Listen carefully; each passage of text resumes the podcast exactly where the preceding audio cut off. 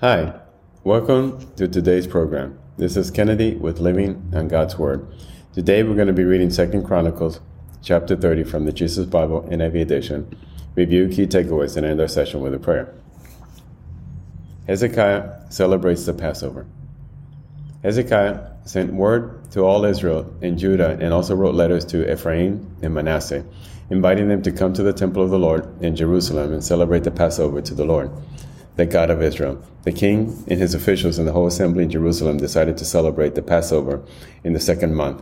They had not been able to celebrate it at the regular time because not enough priests had consecrated themselves and the people had not assembled in Jerusalem. The plan seemed right both to the king and to the whole assembly. They decided to send a proclamation throughout Israel. From Beersheba to Dan, calling the people to come to Jerusalem and celebrate the Passover to the Lord the God of Israel. It had not been celebrated in large numbers according to what was written. At the king's command, couriers went throughout Israel and Judah with letters from the king and from his officials, which read, People of Israel, return to the Lord, the God of Abraham, Isaac, and Israel, that he may return to you who are left, who have escaped from the hand of the kings of Assyria. Do not be like your parents and your fellow Israelites, who were unfaithful to the Lord, the God of their ancestors, so that he made them an object of horror as you see. Do not be stiff necked, as your ancestors were. Submit to the Lord. Come to his sanctuary, which he has consecrated forever. Serve the Lord your God, so that his fierce anger will turn away from you. If you return to the Lord, then your fellow Israelites and your children will be shown compassion by their captors and will return to the land. For the Lord your God is gracious and compassionate. He will not turn his face from you if you return to him.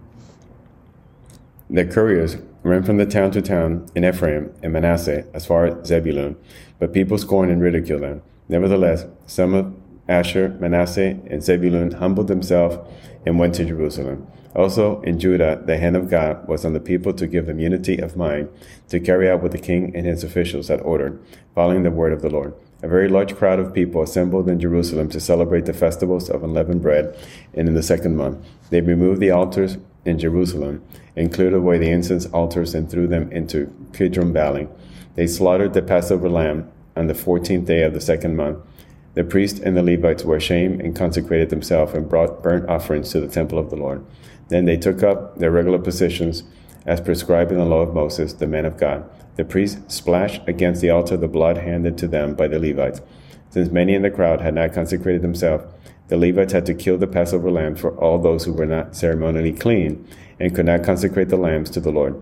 Although most of the many people who came from Ephraim, Manasseh, Issachar, and Zebulun had not purified themselves, yet they ate the Passover, contrary to what was written. But Hezekiah prayed for them, saying, May the Lord, who is good, pardon everyone who sets their heart on seeking God.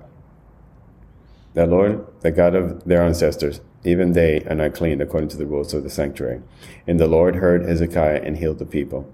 The Israelites who were present in Jerusalem celebrated the festival of unleavened bread for seven days with great rejoicing, while the Levites and priests praised the Lord every day with resounding instruments dedicated to the Lord.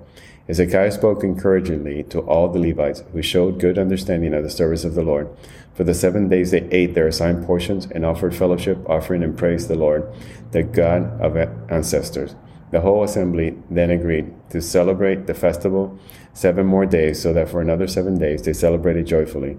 Hezekiah, king of Judah, provided a thousand bulls and seven thousand sheep and goats for the assembly, and the officials provided them with a thousand bulls and ten thousand sheep and goats.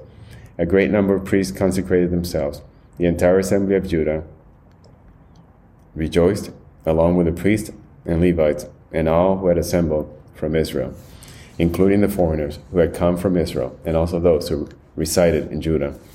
There was great joy in Jerusalem, for since the days of Solomon, son of David, king of Israel, there had been nothing like this in Jerusalem. The priests and the Levites stood to bless the people, and God heard them, for their prayer reached heaven, his holy dwelling place. This is the end of Second Chronicles chapter 30. So we see here uh, basically Hezekiah celebrating the Passover in the details of that.